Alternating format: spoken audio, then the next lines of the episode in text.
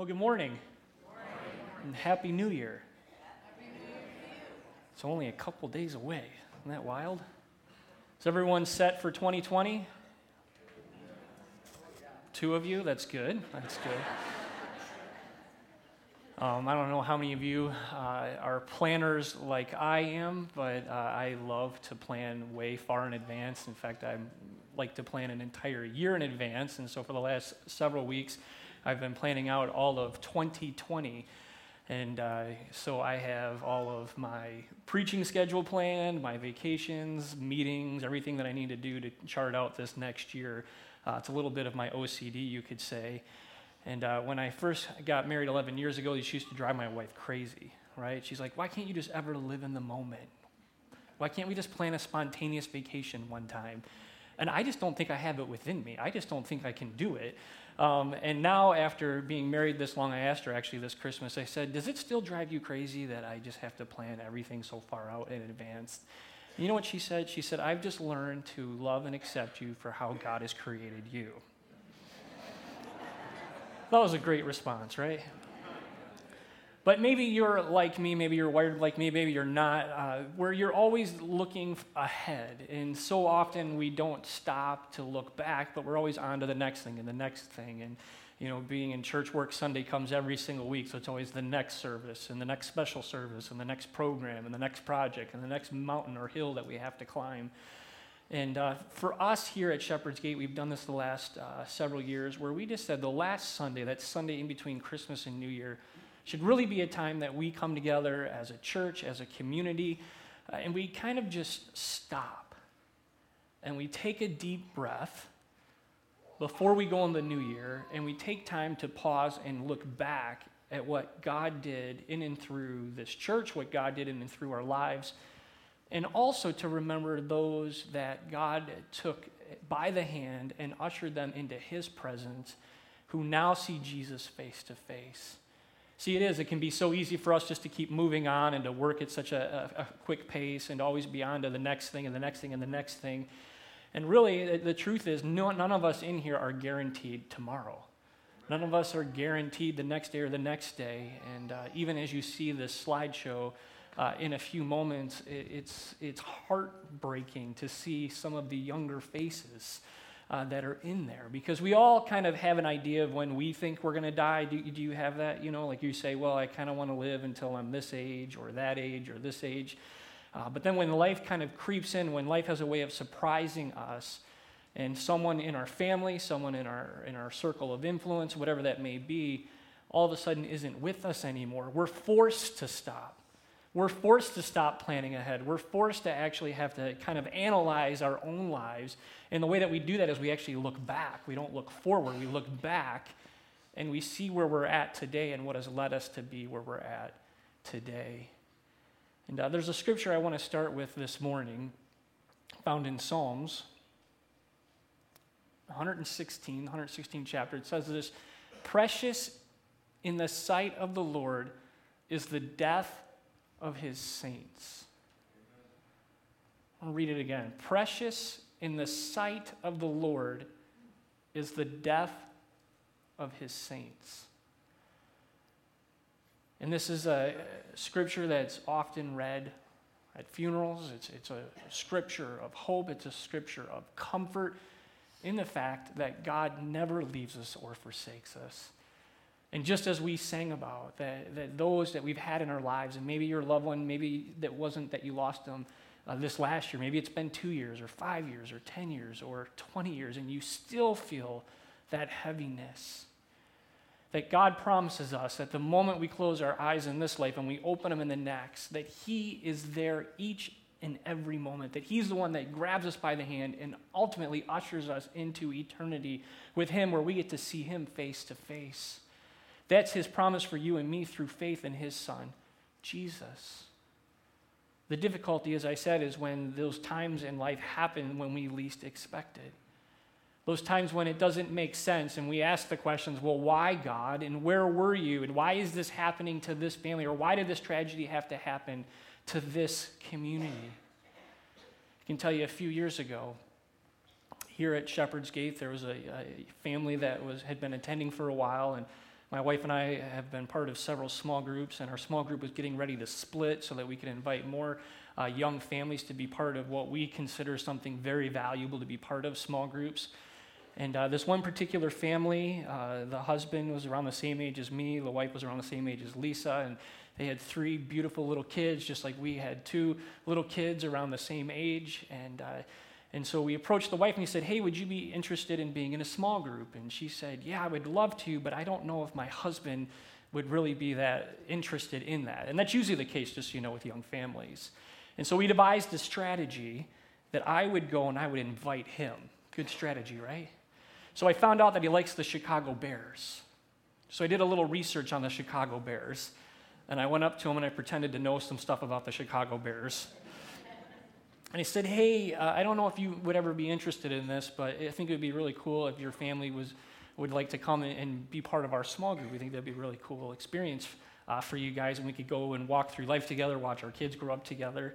And uh, he and I said, you just got to come. You know, we're gonna have a barbecue. Check it out. If you don't like it, that's fine. No, you know, no hard feelings. And so this family ended up coming. He said yes. Talked to his wife, and, and they ended up coming. And uh, two weeks after they started being part of our small group, he ended up being diagnosed with brain cancer. And you go, you start the conversation then, right? Okay, so why is this happening? He's a young guy. Why should he have to go through something like this?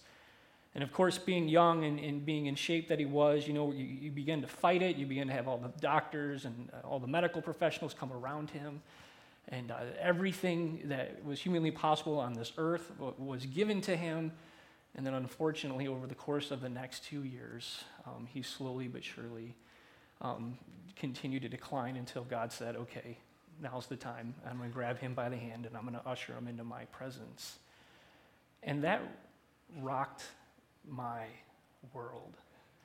And it rocked my world because that was me, right? That I could see myself in, in his shoes with, with, with you know, a, a wife and a young family, and you go, why, God? Why them? Why not me? Why isn't this happening to my family? Why isn't it happening to one of the other families that are part of our small groups? And we don't always get the answers to this this side of heaven.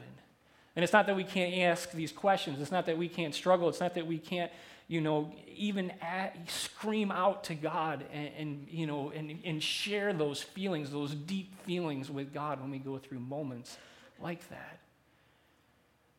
But here's what God does do for us He gives us His Word.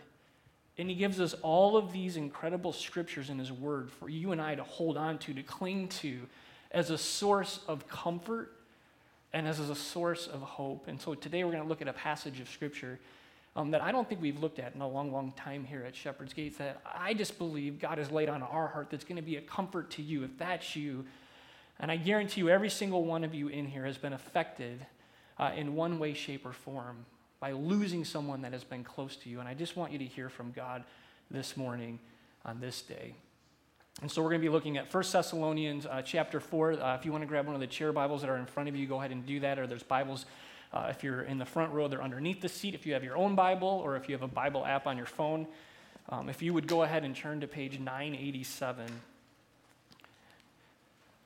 And if you're here today and you don't have a Bible, or maybe the Bible you have is difficult to understand, I would just encourage you uh, to take the one that you're holding home with you today. We just believe that would be the greatest gift that we could give you. And uh, First Thessalonians is kind of interesting. is written by a guy named Paul who wrote a lot of the letters to churches in the New Testament. And so this is a letter he's writing uh, to a place called Thessalonica. And so he's writing to the Thessalonians. And they're actually a new church and they're new believers. And so they had all of these questions for Paul. And so Paul, in this letter, uh, under the inspiration of the Holy Spirit, is is basically answering the questions that they have. And once you know, one of their questions was, What happens when a person dies. And see, they were living in a time of intense persecution, and they literally were fearing for their life as they were converting to Christianity, as they were becoming followers of Jesus. Uh, there was kind of this fear among them of what really is going to happen, and not only what's going to happen to them, but what's going to happen to their family. And so these are the words that God gave Paul to comfort them, and these are the words that God gave Paul to comfort us today. And so, starting in verse 13, it says this We do not want you to be uninformed, brothers, about those who are asleep, Now, I got to pause there because the Bible uses the word asleep, especially in our English translations. Now, this was written in Greek, uh, but the word asleep, if you look it up in the original language, is really the grave. That's actually uh, how, it's, how it's actually looked at. And so this is actually the grave. Those have already been laid to sleep in the grave. And so I don't want you to be uninformed, brothers, about those who are asleep, that you may not grieve as others do who have no hope. And I really like this because Paul's not saying, hey, you're a follower of Jesus, and if you're a follower of Jesus, then you should know that, you know, when, when you die, you're going to go be with Jesus, and so you shouldn't grieve. You should just get over it right? And how many times uh, do people sometimes say things that maybe they don't realize they're saying? And sometimes they say that, like, are you still grieving the loss of the person that you lost 10 years ago? You, you should probably get over it. And that's not what anybody ever wants to hear. In fact, this is what it's saying is that you may grieve all you want. And that grieving is a normal part of being a human being. In fact, Jesus experienced every human feeling and emotion that you and I experience. He knows what it feels like to grieve. He knows what it feels like to grieve the loss of loved ones. But here's the difference. He says it's not that you don't grieve, it's just that you don't grieve with those who have no hope, who haven't been introduced to Jesus, who don't know the hope that they can have in a Savior, which we just got done celebrating this last week.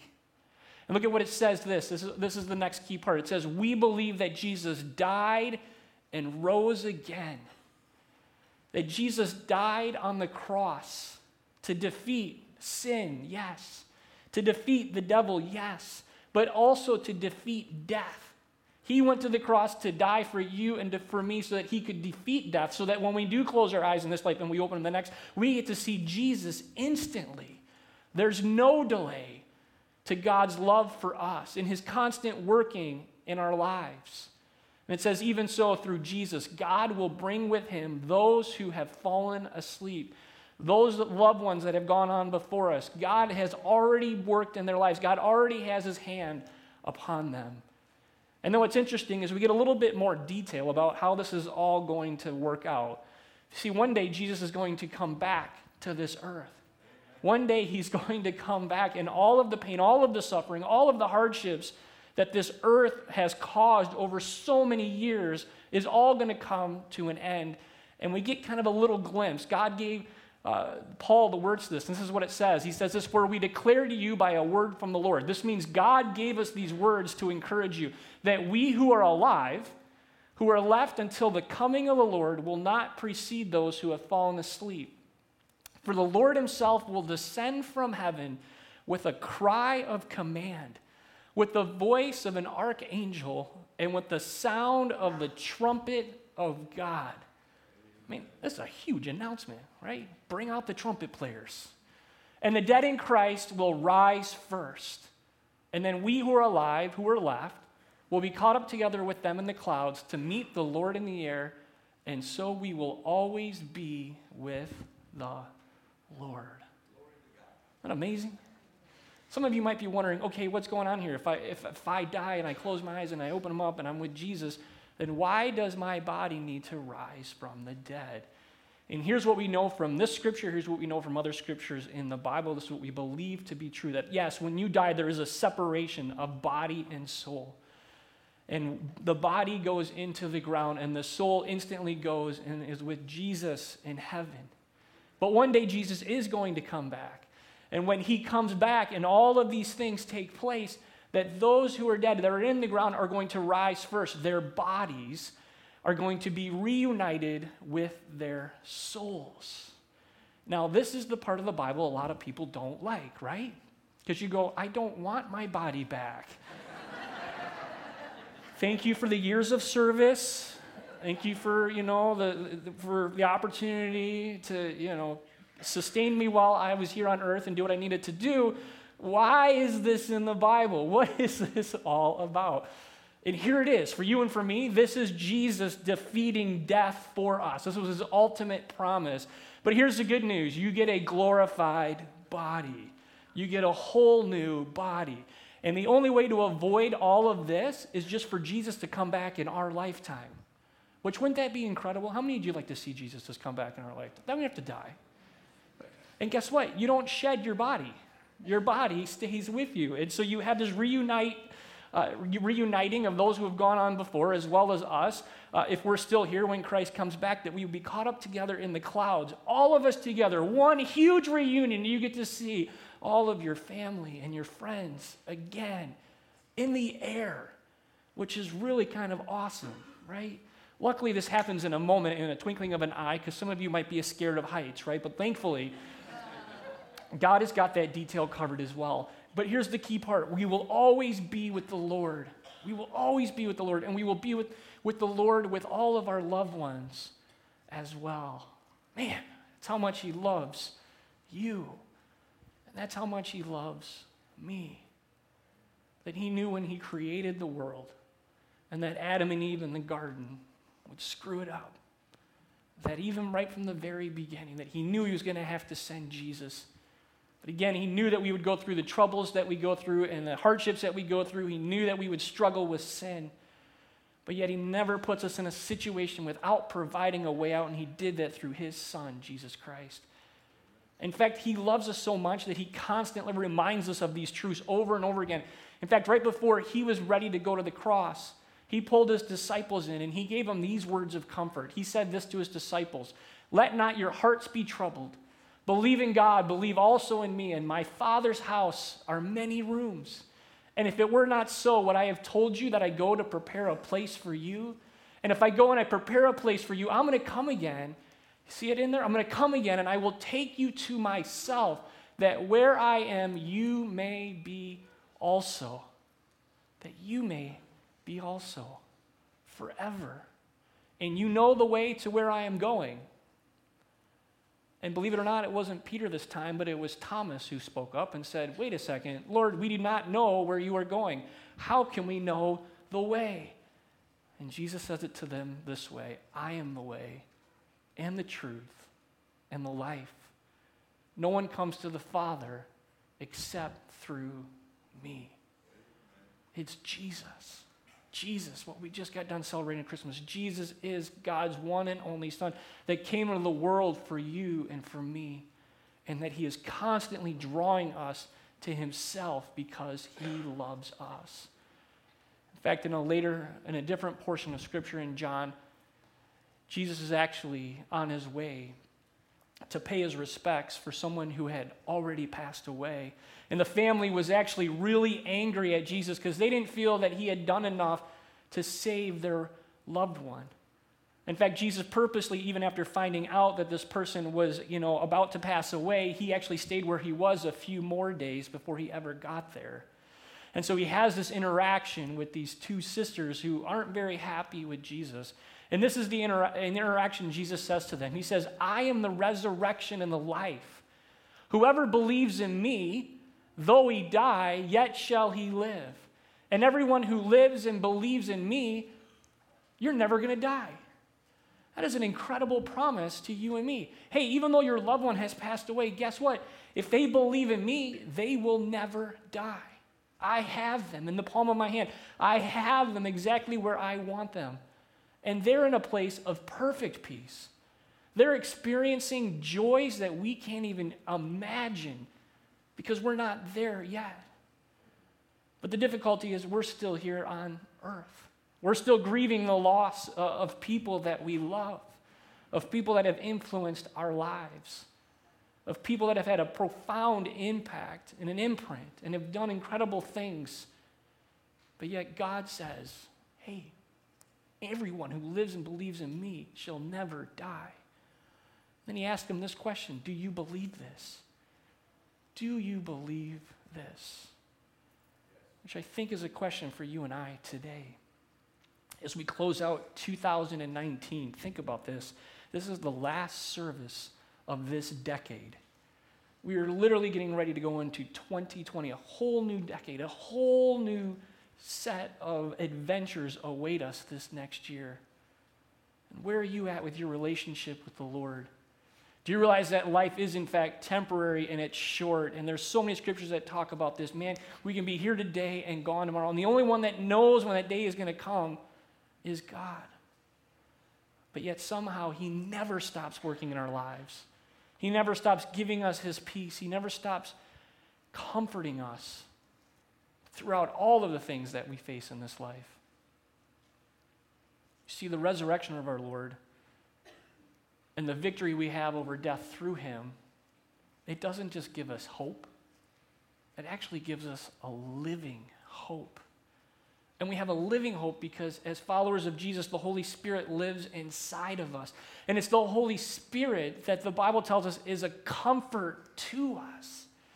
And this is where that peace comes in. And the Bible talks about this peace that passes all understanding. It's a peace that, that our human minds can't even comprehend or explain to other people. We just know that it's there because it's a God that's at work in our lives. And it's God that's going to continue to work on in our lives until the time comes, when the moment comes, when He takes us by the hand and He ushers us into His presence for eternity. You know, Paul wrote it this way in Corinthians. He said this Where, O death, is your victory?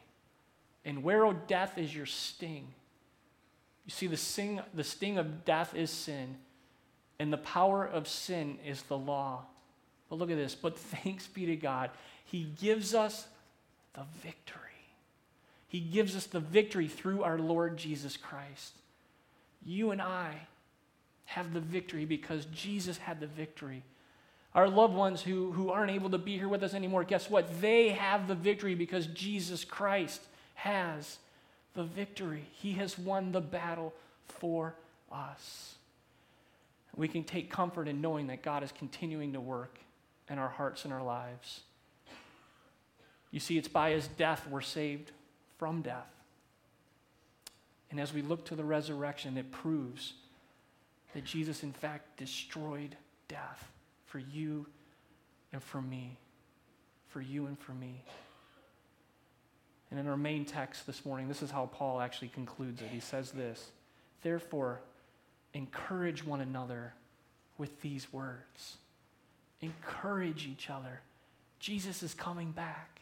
And we don't know when that day will be, but I'm here to tell you Jesus is coming back. In fact, if you look at the way even that Paul wrote this letter to the, to, to the church, uh, he actually wrote it using verbs in the present tense. So they actually thought in their lifetime that Jesus was coming back. And did you know that the disciples, when they saw Jesus ascend into heaven, that in their lifetime they thought Jesus was coming back? And how many of us live with that eternal perspective? That we live with the reality that Jesus, in a moment, has the ability to come back when God the Father looks at him and gives him the nod and says, Go. And he sets this in motion for you and for me. But until that time comes, we wait. We wait and we pray and we hope and we cling to the promises that God has given us in His Word, that He is, in fact, our living hope. Amen? Amen? Will you bow your heads and close your eyes with me this morning? Heavenly Father, we thank you for everyone that you have brought here this morning.